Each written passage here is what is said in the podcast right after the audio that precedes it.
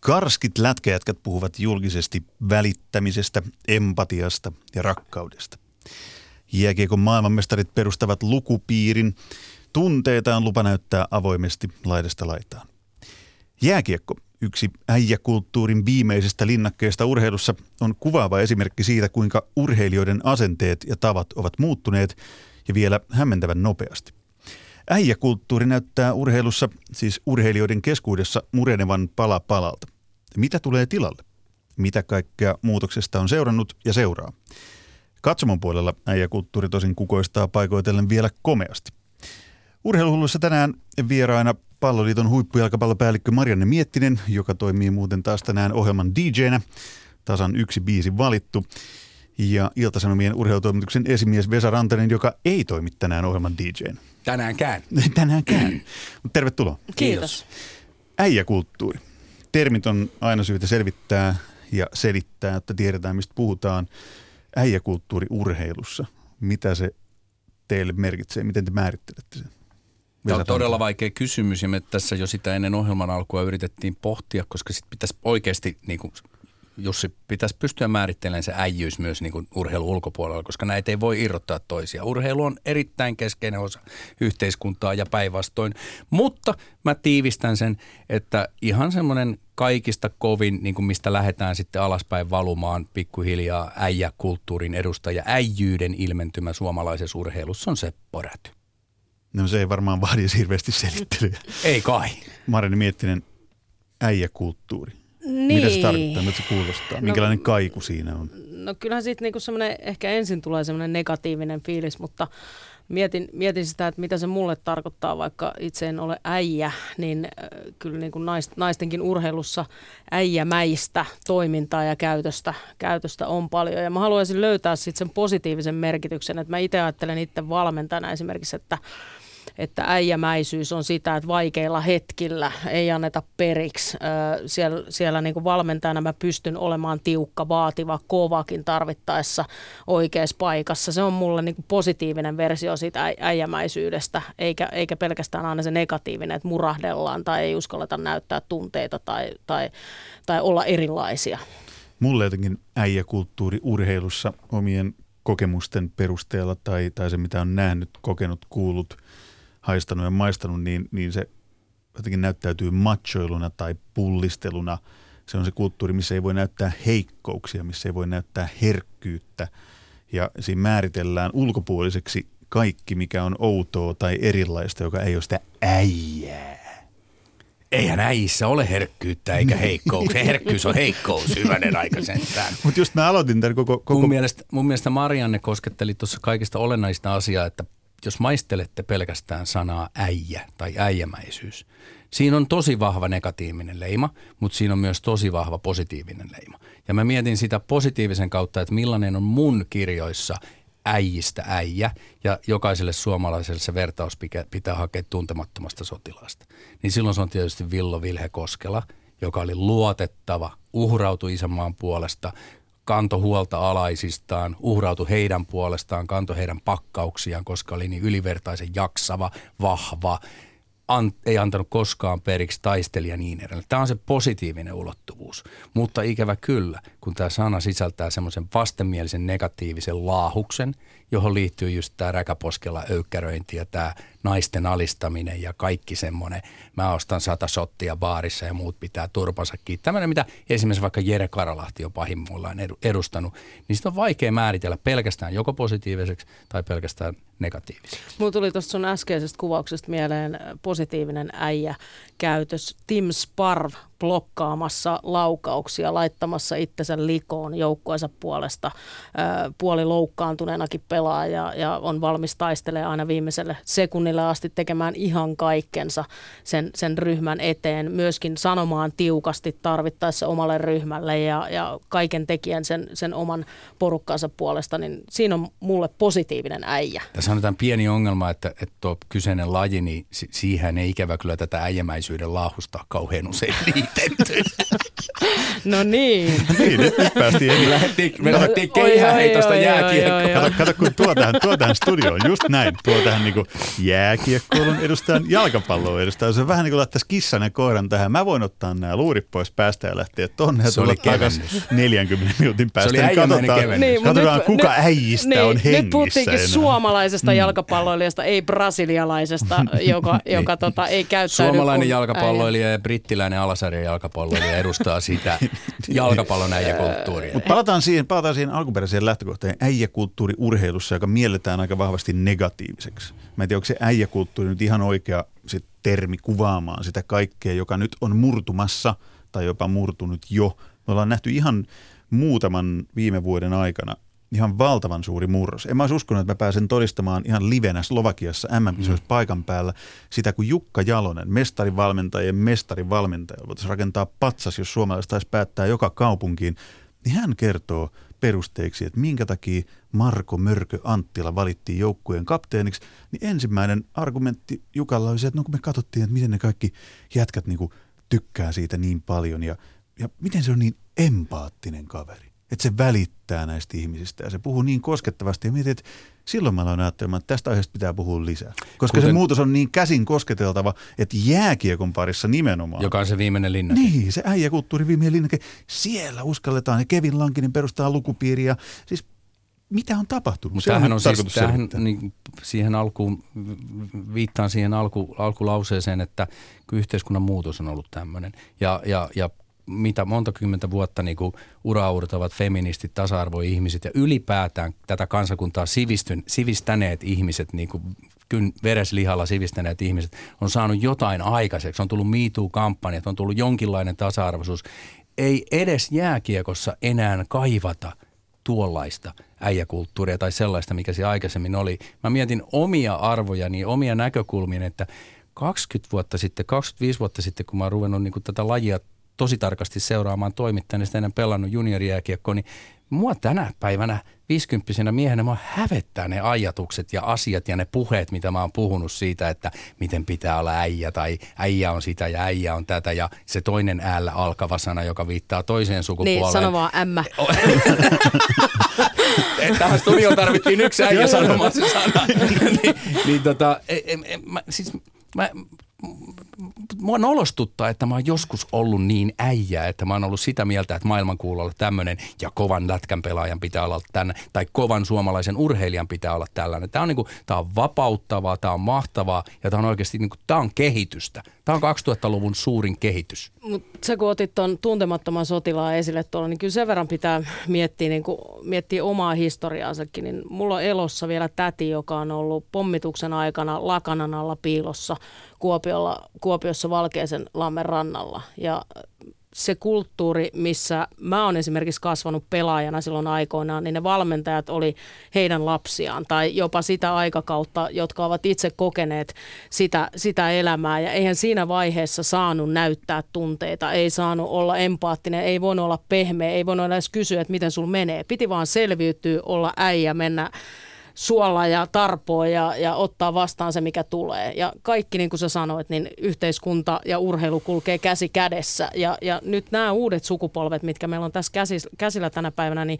ei niitä pystyisi johtaa enää edes sillä tavalla. Ei ne, ei ne ottaisi enää vastaan sellaista johtajuus, mä käsitän sen johtajuusnäkökulmasta, mutta semmoista käsittelyä ää, kuin mitä esimerkiksi 20 vuotta sitten oli vielä. Eli, eli se niin kuin äijäkulttuuri Niin. a priori, jos ei, ei todellakaan valita kapteenia sen perusteella joukkueeseen, että kuka on se empaattisin Tai kaveri. ihmisen hyväksymistä sellaisena kuin se on. Niin. ja, ja per- jokaisen o- niin. o- e- oikeutta olla erilainen ja itse, Per- itsenäinen Periaatteessa ihminen. varmaan siis Jukka Jalonenkin on valinnut siitä ryhmästä kapteeni. Siis kapteeniksi valitaan ihminen, jonka perässä muut ovat valmiita menee mihin tahansa. Mm. Ihminen, joka pystyy sytyttämään roihun. Ihminen, joka saa yhtenäisyyden, uskon, mitä ikinä aikaiseksi. Osaa huolehtia. Ennen vanhaan sellaiselta ihmiseltä ehkä vaadittiin erilaisia ominaisuuksia mm. kuin nykyään. Pitää olla empaattinen, pitää ymmärtää muita ja pitää olla lähtökohtaisesti mieluummin hyvä ihminen kuin kova ihminen. Ja tämä on ehkä se suurin muutos, mikä on tapahtunut. Joku viisas on sanonut, että sotatraumasta kestää kolme sukupolvea parantua. Ja tämä on nyt se sukupolvi, joka nyt on voittanut kultaa ja joka nyt pelaa ammatikseen eri lajeissa, niin se on se ensimmäinen sukupolvi, joka on vanhempiensa sotatraumasta vapaat, koska heidän vanhemmilla ei ole näitä kokemuksia kuin mm, sinulla. Ku, kuvailkaa vähän sitä, että saadaan vähän perspektiiviä. Esko sanoi äsken, että, että se äijäkulttuuri, missä olet elänyt, pukukoppikulttuuri, mitä olet seurannut läheltä ja, ja tiiviisti ollut siinä mukana, niin kuvaile vähän, että mitä se on ollut. Pystyykö sitä, saako sitä enää nykyään edes radiossa suorassa no, no, sanoa, no, no, jos, jos mä haen sen niin kuin, niin kuin, vaikka esimerkiksi jääkiekon kautta, ihan, ihan niin kuin puhtaasti niin kuin vaikka kontaktipelin tai sen, sen, sen taklaamisen, tappelemisen ja kaiken tällaisen niin kuin olemassaolon kautta, se on ollut siinä lajissa iät ja ajat sen takia, että sillä on otettu valta. Se on pelottelua, se on satuttamista ja se on ollut keino voittaa. Tänä päivänä kontaktipeli ei näyttele ollenkaan sellaista roolia, koska ihmisillä ei ole sitä peliä pelatessaan halua eikä tarvetta käyttää sellaisia keinoja, vaan ne on puhtaasti kiekosta irrottamisen taitoja tai, tai niin kuin, että saadaan peliväline omalle joukkueelle. Ja koko pelin idea on ylipäätään pyrkiä oleen pelivälineessä kiinni, jolloin kaikki tämä pelottelu, uhittelu, tappelu, mustelmien aiheuttaminen on muuttunut vähäpätöiseksi pelien voittamisen kannalta. Ja varmasti kaikessa urheilussa on ymmärretty, että pelolla ei kovin pitkälle saavuteta mitään. Että ihminen menee lukkoon eikä, eikä uskalla löytää omia ratkaisuja tai ö, suoriutua pelistä hyvin, vaan, vaan on ymmärretty se, että kun luodaan psykologisesti turvallinen ilmapiiri, niin myös hetkittäin se voi olla sitä äijämäistä meininkiä, äijämäistä johtamista ja äijämäistä toimintaa, mutta se lähtökohta on se, että ihmisellä olisi hyvä olla siinä ympäristössä, jotta hän pystyy suoriutumaan siinä pelissä niin hyvin kuin mahdollista. Se mua kiinnostaa, että miksi tämä muutos on tapahtunut niin nopeasti. Siis tämä on ihan oma näppituntuma, että muutamasta vuodesta maksimissaan puhutaan. Et, et... Mulla on ihan sama tuntuma, että, että niinku puhtaasti niinku kieli, jolla puhutaan urheiluista mm. ja erityisesti jääkiekosta on muuttunut niinku ihan lyhyessä ajassa tosi paljon – ja siis kaikki ne, mitä luet haastatteluita tai tapaat jotain nuorempia pelaajia, niin heidän arvomaailmansa ja he, miten se puhuu siitä pelistä ja sen voittamisen merkityksestä ja keinoista, jolla siihen voittamiseen mennä, on täysin erilaisia kuin 10, 15, 20 vuotta sitten. Ja se muutos on tapahtunut ihan just nyt, eli 95 ja sen jälkeen syntynyt sukupolvi on ensimmäinen, joka ei hirveästi kaipaa sitä äijäilyä, tar- sitä, sitä, sitä negatiivista Tarvittiin äijäilyä. yksi ruotsalainen synnyttämään se, siis jos puhutaan vuodesta 95. Sen jälkeen syntyneistä ihmisistä, jotka eivät edes tiedä, mitä never forget tarkoittaa. Niin, mutta siis äh, kysymys, en, en tunne lätkää niin hyvin, niin jos miettii esimerkiksi äh, SM Liigan valmentajien ikää, hmm. niin minkä ikäisiä he ovat suurimmaksi osaksi? Eli onko se just sitä sukupolvea nyt rupeaa olemaan siellä, joka on myös kasvaneet itse. Mä koen, että meillä esimerkiksi esimerkiksi valmentajakoulutuksen sisällöt ja kaikki on jo ihan erilaisia. Ja se kaikki vaikuttaa tietenkin siihen, että miten niitä ihmisiä kohdataan siellä.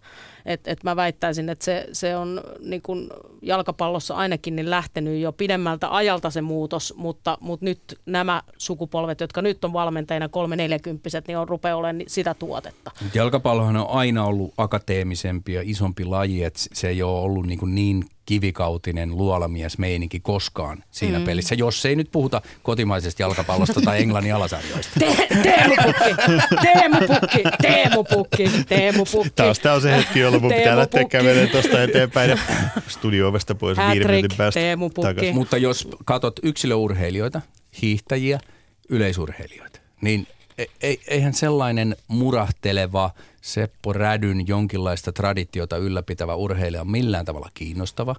Urheilijan pitää olla jollakin tavalla kiinnostava, että hän saa sponsorisopimuksen. Ensiksi pitää tietenkin pärjätä, mutta todennäköisesti myöskään niin kuin semmoinen tosi ryppyotsainen niin kuin lähes sairaalloinen uhmakas harjoittelu tai kroppansa altistaminen ei olisi kauhean järkevää urheilua. Eli, eli siis ni, niillä henkisillä arvoilla, jotka tämän – negatiivisen äijäkulttuurin ympärillä oli ja jotka sitä rakensi vahvasti, niin ne, ne, ne nykysukupolvet on havainnut, että ne ei ole kauhean fiksuja. Et, et, niin kuin se ei hyödytä mun urheilemistani, mm. että mä olen niin helvetin äijä. Vaan mieluummin hyödyttää olla fiksu harjoittelija, päämäärätietoinen, mm. hankkia hyvät sponssisopimukset, syödä ja nukkua hyvin ja harjoitella oikein ja katsoa, mihin tämä kuudessa vuodessa ehkä vie. Mm. Katsotaan seuraavaksi, mihin seuraava kaksiminuuttinen vie. Nyt on nimittäin kirjailija Minna Lindgrenin Pakinan vuoro. Äijän voisi julistaa Unescon suojelemaksi kulttuuriperintökohteeksi, niin heikoksi on sen tila käynyt. Ja kuitenkin äijä rakensi monta tuhatta vuotta täydellistä maailmaa. Antiikin äijät sen muotoilivat hienosti, kun kirjoittivat demokratiasta ja tasa-arvosta – Antiikin äijädemokratia oli sitä, että kaikki äijät, joilla oli omaisuutta, saivat pitää kokouksia, äänestää, päättää ja sortaa muita. Kokousten ja äänestämisen lisäksi tasa-arvoiseen äijäkulttuuriin kuului kilvoittelu ja sille antiikin äijät antoivat nimeksi olympialaiset. Sitten joku keksi uskonnon, joka sekin oli äijäjuttu, mutta siitä seurasi tosi monta sata vuotta äijäsotia – ja olihan se hienoa aikaa myös. Äijäsota oli vähän kuin olympialaiset, mutta tasa-arvoisemmin, kun kaikki äijät saivat osallistua kilvoitteluun. 1800-luvulla alkoi vanhoja äijä yhtäkkiä ärsyttää nuorten äijien jatkuva masturbointi ja sen vähentämiseksi keksittiin moderni kilpaurheilu antiikin äijäkulttuurin tyyliin, koska äijä on aina halunnut vaalia perinteitä. Mutta kaikki äijät kyllä hämmästyivät, miten iso bisnes urheilusta tuli. Joka lajille piti perustaa oma äijälajiliitto ja jokainen lajiliitto oli oma pieni Ateenansa, jossa ne äijät, joilla oli pääomaa, kokoontuivat tasa-arvoisesti neuvottelemaan, äänestämään, päättämään ja vetämään välistä. Toisessa maailmansodassa meni jotain pieleen. Äijät alkoivat sotia liian tehokkaasti. Sillä aikaa kun äijät ampuivat äijä isänmaan nimissä toisiaan ja siviilejä ympäri maailmaa, naiset pyörittivät yhteiskuntaa ja alkoivat popsia jotain pillereitä niin, ettei lapsia tullut enää joka vuosi. Siitä se alkoi äijätasa-arvon rapautuminen. Äijähomma alkoi valua siististä sisäpiiristä kaikkialle, Afrikkaan, Aasiaan ja lopulta äijän omaan keittiöönkin. Ensin ne olivat vitsi, pieni hassu mauste äijän kansainvälisessä kilpaurheilussa. Mutta nyt niitä on joka paikassa, katsomossakin ja jopa äijämatsin tuomareina. Jos meno jatkuu tätä vauhtia, äijää ei tarvita urheilussa enää muuhun kuin ripustamaan voittajan kaulaan mitali ja ottamaan vastaan lahjuksia kisapaikan järjestäjiltä. Tasa-arvon hallitsematon leviäminen äijän ulottumattomiin on myrkyttänyt äijäkulttuurin perinteisimmmätkin loossit – Pörssiklubille ja rotareihin päästetään naisia. Mieskuoroissa on 17 eri sukupuoli-identiteettiä ja jääkiekon maailmanmestarit perustavat kirjallisuuspiirin. Kun peli on hävitty, äijä pillittää kameran edessä ja kun peli voitetaan, äijä pillittää taas. Pukuhuoneessa halaillaan ja tanssitaan ja vain Donald Trump hallitsee perinteisen pukukoppipuheen. Eikä hän ole urheilija, vaikka äijä onkin. Näin pakinoi kirjailija Minna Lindgren, Marianne Miettinen, Vesa Rantanen. Minkälaisia ajatuksia pakina herätti, Marin?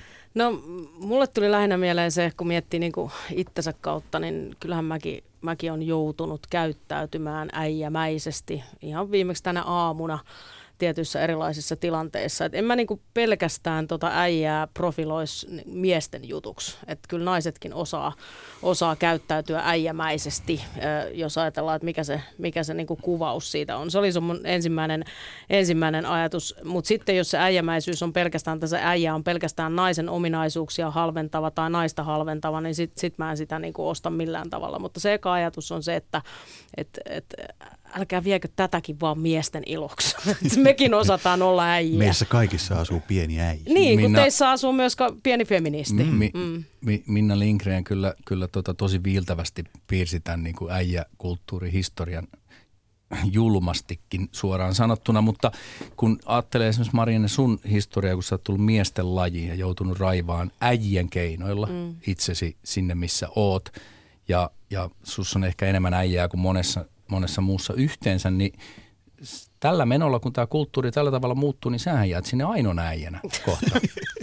niin, tai, tai sitten mä oon joutunut käyttäytymään ja olemaan jonkinlainen äh, siksi, että muuten en olisi pärjännyt. Hmm. Ja nyt kun äijäkulttuuri murenee, niin nyt mä voin vihdoin olla oma itseni ja keskittyä asiaan. Itse asiassa menee ehkä pikkasen niin tästä urheilusta ulkopuolelle, mutta osaltaan varmaankin joitain semmoisia valitettavia yhteiskunnan kehityskulkuja viime vuosilta – niin kuin heijastelee nimenomaan tämä, että äijä on huolissaan asemastaan. Äi, äijältä on viety kaikki, äijiltä viedään kaikki ja nyt ne sitten kapinoi ja niillä roikkuu nahkaliivi, farkut ja pesäpallomailla kädessä ja ehkä leijonariipus kaulassa ja sitten ne äijäilee tuo kadun kulmilla ja on tekevinään jotain tosi tärkeää äijähommaa ja sehän näyttää joka suuntaan tosi Tästä päästään siihen mun yhteen kysymykseen, mikä mä olisin esitin. Mitä tästä äijäkulttuurin murenemisesta sitten seuraa? Puhutaan nyt urheilun piirissä, että ei, ei mennä ehkä... Mun lyhyt vastaus on pelkästään hyvä. Mä okay. Ter- mä otan tämän kehityksen erittäin tervetulleena oon itse kurkkoni myöten täynnä kaikkea sitä vastenmielistä äijäuhoa, mitä tämä urheilukin on ollut täynnä. Mutta sitten sen tilalle pitää tulla, onko se sitten saako sellainen enää nyky-tasa-arvoyhteiskunnassa, niin kuin, että miehi, miehinen kulttuuri tai joku muu, mä pitää keksiä joku parempi sana ehkä tämän lähetyksenkin aikana, mutta semmoinen kulttuuri, jossa miessukupuolta edustavat ihmiset – toteuttaa, edustaa, vaalii kaikkia hyviä arvoja ja asioita, mitkä liittyy ylipäätään maailmaan ja varsinkin urheiluun. Kilpaillaan rehdisti, harjoitellaan kovaa, näytetään esimerkkiä, yritetään markkinoida lajia, autetaan nuorempia, autetaan heikompia, mutta sitten kun mennään radalle, niin mennään tosissaan, koska kilpailuhan on kysymyksessä ja siellä sitten kilpaillaan niin kovaa kuin ikinä pystytään. Jos ei pärjätä, saa itkeä, jos pärjätään, saa itkeä, mutta jos ei pärjätä, sitten mennään harjoittelemaan ja harjoitellaan vielä vähän lisää, että tullaan vähän paremmiksi ja tehdään se mieluummin mieluummin puhtaasti eikä millään kielletyillä aineilla ja muutenkin toimitaan siellä kilparadalla. Sillä tavalla niin kuin oikea, rehellinen suomalainen ihminen, ja jos nyt puhutaan miehistä, niin mies parhaimmillaan toimii ja sitten hoitaa perheensä, maksaa laskunsa ja on vielä tosi hyvä vanhempi omille lapsille. Nyt tuli Vesa Rantasen elämäohjeet yksissä sen kansissa. Sen enempää ei tarvi. Ja jätetään se sana äijäily siitä pois mm. ja kaikki äijämäisyys siitä pois. Toimin niin kuin hyvä ihminen. Toi oli mun mielestä olennainen toi sun viimeinen sana ihminen. Et mä uskon, että se tulee se ihmisyys vielä enemmän esille. Ja mä edelleenkin korostaisin siinä, että sitten totta kai on tiettyjä asioita, joissa, jossa miehet on ehkä enemmän samantyylisiä toisten miesten kanssa ja naiset naisissa on tiettyjä samoja ominaisuuksia. Mä toivoisin, että tämä yhteiskunta menisi koko ajan niin urheilussa kuin elämässä ylipäätänsä siihen, että meidät jokainen kohdataan sellaisena yksilönä ja ihmisenä kuin me ollaan. Mm. Ja silloin kun se ihmisyys tulee siihen urheiluun vielä voimakkaammin, että se ihminen on keskiössä ja sitten sen jälkeen tulee se peli. Ja, ja niin kuin sä kuvasit tuossa mörköäkin, niin ensin siellä tuli se ihmisyys, minkä takia hänet valittiin siihen tehtävään ja sen jälkeen tuli vasta ne pelilliset asiat. Ja, ja se mahdollistaa mun mielestä seuraavan levelin tässä koko jutussa. On pakko poimia tuosta Minnan pakinasta vielä yksi lause tuosta lopusta, että vain Donald Trump taitaa enää perinteisen pukukoppipuheen. Onko tämä oikeasti näin? Ei siitä ole kauhean montaa vuotta, kun jääkiekkoseura Mikkeli Jukurit joutui aika kovan kohun keskelle, kun se suoraa Facebook-lähetystä, lähetettiin pukukopista ja sieltä mölähteli sitten sellaista painokelvotonta tekstiä, ettei rumemmasta väliä. Ei tästä ole kauhean monta vuotta, että, että onko tämä, tämä meidän pieni studiokuplamme vai joku, vai joku niin kuin Helsingin kupla tai Kehä Kolmosen sisäpuolella oleva kupla, jossa toivotaan tai oletetaan asioita, mutta väli, väli, ei kun oikeasti väli tulee semmoisia, jotka niin yhtäkkiä rikkoo, että hetkinen, että mä muistan vaikka sen tämän Mikkelin Jukurit-keissin, mm. ja rupesin miettimään, että hetkinen, että niin Vielä, vieläkin niin, niin, mm. muutama kaksi-kolme vuotta jotain, kolme-neljä maks, niin et, et, kivikaudella vielä. Niin voi olla, että tuossa munkin puheenvuorossa oli aika paljon toiveikkuutta, mutta mut kyllä mä uskallan väittää, että myös pukukoppipuhe on siistiytynyt, koska siellä on yhä enemmän semmoisia jätkiä, nuorempiakin miehiä, jotka ei vaan yksinkertaisesti siedä kuunnella niitä ihan ikuisia samoja – naisjuttuja tai ryppyjuttuja tai jotain muuta, alkoholin käyttökin vähenee, niin ne on kohta niin kuin, niin kuin kaikki ne, mistä aikaisemmin on puhuttu semmoiset ja naurettu ja räkätetty, niin ne puheenaiheet vaihtuu. Jos kerran joku kultaleijona perustaa kirjapiirin, ne puhuu varmaan sitten omassa nurkassaan kirjoista. Ja se jo tarkoittaa sitä, että se on kolme neljä jätkää vähemmän kertomassa niitä samoja iänikuisia väsyneitä ja vastenmielisiä mimmijuttuja. Mutta hei, kertokaa te mulle, mä en tiedä, mutta muuttuuko puhe siinä vaiheessa, äijäkerhon puhe, kun huoneessa on edes yksi nainen? No se riippuu siitä varmaan, että millainen se nainen on. Mutta, mutta yleisesti? No mun kokemuksen perusteella se riippuu siitä, että kuinka syvällä ollaan oltu, kuinka pohjalla mm. ollaan siinä keskustelussa, niin kyllähän nyt jokainen jättää ne pahimmat kertomatta, kun paikalle purjehtii nainen, mutta – jotkut naine, naiset on sellaisia, jotka niinku, tykkää laukoa ihan samaa kamaa. Mm. Mä, tunnen, mä, tunnen, mä tunnen aika monta sellaista naista, jotka tullessaan niinku siihen keskusteluun, niin vie sen keskustelun jotenkin sellaiseksi, että okei, että nyt, nyt voitaisiin vähän ehkä siistiä suuta, vaikka mäkään nyt varmaan... Niinku Siistiytyykö kielenkäyttö, jos äitisi astuu Niin, ei, kun mä, mä haen tällä nyt ihan sitä, että mitä enemmän naiset pääsee mukaan myös mm. miesten mm. urheiluun ja otetaan nyt esimerkkinä vaikka Heli Ja sitten Rekimies. nimenomaan sanottaa sitä urheilua. Niin, ja mukaan siihen toimintaan otetaan esimerkkinä vaikka Ilveksen ö, fyysinen valmentaja Heli Rekimies, joka on siellä kopissa ihan yhtenä, yhtenä jäsenä. Niin mä jonkin verran veikkaan, että hänen läsnäolonsa vaikuttaa varma. siihen, että mitä siellä kopissa puhutaan silloin, kun se Heli on siellä. Ihan Tietämättä mä sen paremmin. Ja mä tiedostan sen itse, että kun mä lähden huoneesta ulos, jossa äijät on keskenään, niin se puhe on erityylistä kuin siinä vaiheessa, kun mä oon siellä mukana. Mm. Eli mitä enemmän me saadaan naisia myös urheiluun voimakkaammin mukaan erilaisiin rooleihin, niin mä uskon, että se vaikuttaa myös siihen, että minkälaista, nähdään erilaisia malleja, nähdään erilaisia käyttäytymismalleja, se ei ole se pelkkä yksi äijämäinen lähestymistapa erilaisiin asioihin, vaan ehkä nainen voi tuoda siihen empatiaa vielä lisää mukaan ja niin edespäin. Ja se muuttaa myös sitä Tässä on ollut niin pallo, isoissa palloilulajeissa, missä, missä niin kuin naiset on ottanut isoja askeleita kohti niin kuin sitä miesten peliä. Ei me koskaan eikä kuulukaan verrata niitä keskenään ja laittaa rinnakkain, mutta naiset on tehnyt hirveästi asioita ollakseen tosi paljon kuin ne miesten joukkueet ja, ja niiden pu- puheen parret on ollut samantyylisiä ja niin kuin tavallaan ne käyttäytymismetodit samantyylisiä. Ja nyt kun se pahin äijäily on sieltä miesten joukkueesta loppu, niin naisten ei enää tarvitse tehdä sitä. Ja väitän, että jollain aikajänteellä 10-20 vuoden kuluttua jalkapallot, jääkiekot, kaikki isot pal- ne, ne sulautuu oleen hyvin paljon samankaltaisia. Haastatteluiden lausunnot on samansisältöisiä, käyttäytymismallit samansisältöisiä, eli se äijämäisyys vähenee miehistä ja naisten ei tarvitse enää niin kuin olla kuin äijät, vaan omina itsinään tasa-arvoisina ihmisinä. Ja sitten kun me ollaan tasa-arvoisia ihmisiä, niin eiköhän meidän jutukin ole aika lailla samoista asioista. No, Marianne, pakko kysyä, onko naisten vaikka futis pukukopissa, onko se äijäilyä? No, mä toimin tällä hetkellä nuorten tyttöjen kanssa, että kyllä mä sanoisin, että siellä on ehkä enemmän pissistelyä kuin, kuin sori, äh, sori tytöt, en, en tarkoita, että te nimenomaan, mutta tota, äh, silloin kun itse on pelannut, niin kyllä, kyllä se aika ronski se meininki on ollut, ollut silloin 80-90-luvulla siellä kopissa myös ja, ja en mä usko, että välttämättä tekään niitä kaikkia juttuja ja sitten halunnut kuulla. Että kyllä se niin kuin ihan molempiin suuntiin meni. Onko se muuttunut samalla tavalla kuin mitä Vesku kertoi Lätkän pukukoppipuheesta, että se nyky... En mä nyt sanonut, että se on kokonaan siistiytyneisiä pelkkiä kirjapiirejä. Ei, ei, ei, mutta, mutta et muuttunut kuitenkin joiltakin osin merkittävästi. varmasti Onko- muuttunut. onko On, no, ja se on mennyt, joo, ja se on mennyt niin paljon enemmän ammattimaiseksi ja, ja ihmiset tulee sinne oikeasti toteuttaa urheilua tosissaan. Ja puhuu urheilusta. Nimenomaan, ja, ja se on niin kuin se ensimmäinen olennainen syy, miksi siellä ollaan mukana, eikä pelkästään saunailtojen tai, tai niin kuin kavereiden kanssa hengailun takia, kun puhutaan nyt siitä huipputasosta. Et, et kyllä se on muuttunut, muuttunut tosi paljon, mutta kyllä, kyllä sielläkin osataan äijäillä olla kovin muijia, niin sanotusti. Mitä sitten tulee tilalle, kun äijäkulttuuri lopullisesti murenee, jos tullaan siihen, mistä Vesku äsken puhuit, että vaikka palloilulajeissa tai muissakin niin kuin- lajeissa niin kuin mä- ne mä sulautuu sanon- mä sanoin, yhdeksi että- niin kuin jalkapallo, yhdeksi jääkiekko, niin Siis ma- maailma menee paremmaksi ja näin ollen myös se urheilu menee paremmaksi, koska miehiltä lakkaa tarve esittää jotain muuta kuin mitä ne ovat.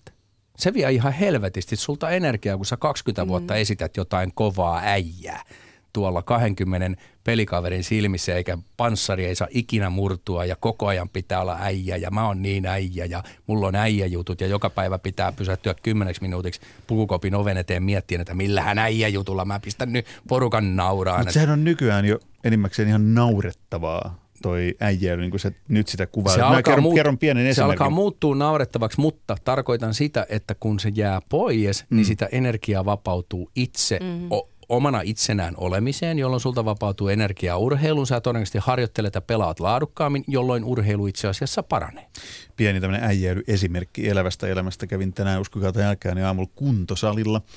Ja tuota, siellä, siellä mä huomaan, mä oon niin vähän käynyt elämässäni kuntosalilla, minkä ehkä jotenkin huomaa pulkannaruista, niin, niin mä huomaan siellä törmääväni aika usein tämmöiseen äijäilykulttuuriin, että jonkun täytyy niin palvoa sitä omaa ruumistaan ja näyttää se kaikille muille, että nyt mä menen tähän peili eteen niin, että kaikki näkee varmaan, kun mä nostan tästä rautaa aivan sairaalloiset kasat ja musta näyttää, anteeksi vaan, mä en voi näillä pulkannaruilla mennä siihen viereen sanoa, että näyttää naurettavalta, mutta musta näyttää silti naurettavalta machoilulta ja pullistelulta. No Se on narsismi. Niin mun mm. mielestä Vesku oli jo tässä niinku ihan lähetyksen alussa äh, niin oikeassa siinä, että kun puhutaan mitä se äijäily ja äijämäisyys on, niin se kaikki liittyy siihen fysiikkaan, siihen kamppailuun, siihen tappeluun, siihen miehestä, miehestä mittaa ottamiseen ja, ja niin kuin sitä kautta sitten ehkä erilaisiin ö, muihin tapoihin käyttäytyä. Ja, ja tota, mutta sitten kun urheilussakin tänä päivänä, kun no puhutaan nyt peleistä, niin kuin jääkiekko ja jalkapallo, niin sinne on tullut niin paljon muitakin lainalaisuuksia, jotka on tärkeitä kuin pelkästään se fysiikka. Että sä et pärjää enää pelkästään siinä fysiikalla. On taitopelaajat, on erittäin älykkäät pelaajat, on, on nopeita pelaajia.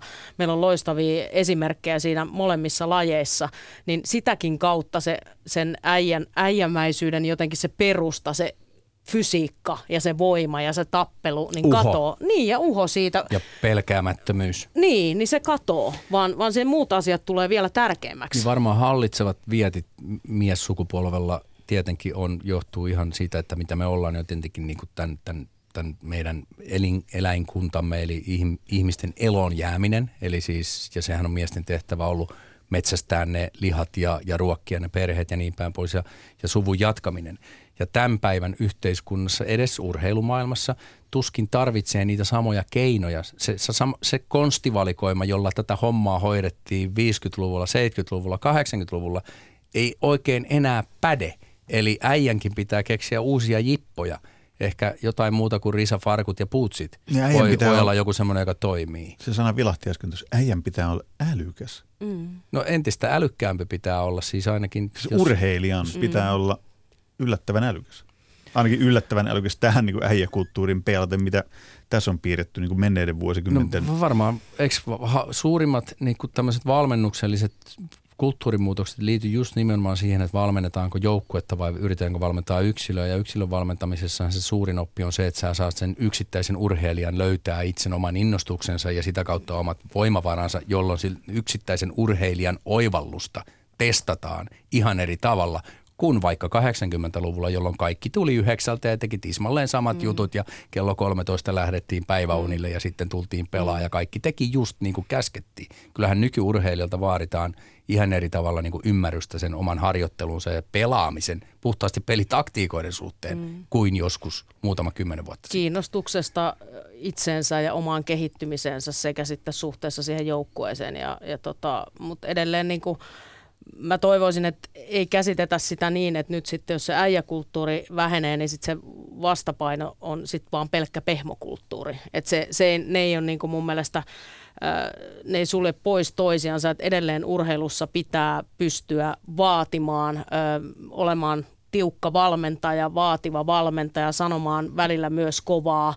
Pelikaverille pitää pystyä sanoa, että Vesa perkele, nyt sä otat ne ylimääräiset metrit ja sä juokset meidän puolesta, mm-hmm. jos se homma ei tapahdu. Eli se toinen vastapää ei ole se pehmokulttuuri pelkästään, että mistään ei sanota. Ja, Sehän olisi ja... hirveä sääli, jos se korvaisi äijäkulttuuri. Mm. Niin. Mä sitä äijäkulttuuria kaipaan, mutta toi olisi vielä huonompi vaihtoehto, mutta, koska sitten se urheilu ei väärin. kehity. Niin, ja ei ymmärretä väärin sitten, että se, sit, sekin on niin kuin, äh, sit se meidän tavoite, että tulevaisuudessa niin, niin mistään ei saa tulla paha mieli. Mutta voithan se olla edelleen kova, määrätietoinen, kunnianhimoinen, voitontahtoinen ja, ja vaativa sekä itsellesi että muille ilman, että siinä on näitä negatiivisia Juuri äijämäisyyden semmoisia piirteitä, jotka rupeaa olemaan vanhanaikaisia. Mm. Ne kuuluu mustavalkoelokuvien mm. aikaan. Jopa naurettavia. Sanoin ihan tuossa lähetyksen alussa tai heitin pienen, pienen huomioon myös niin kuin urheilukatsomoiden suuntaan.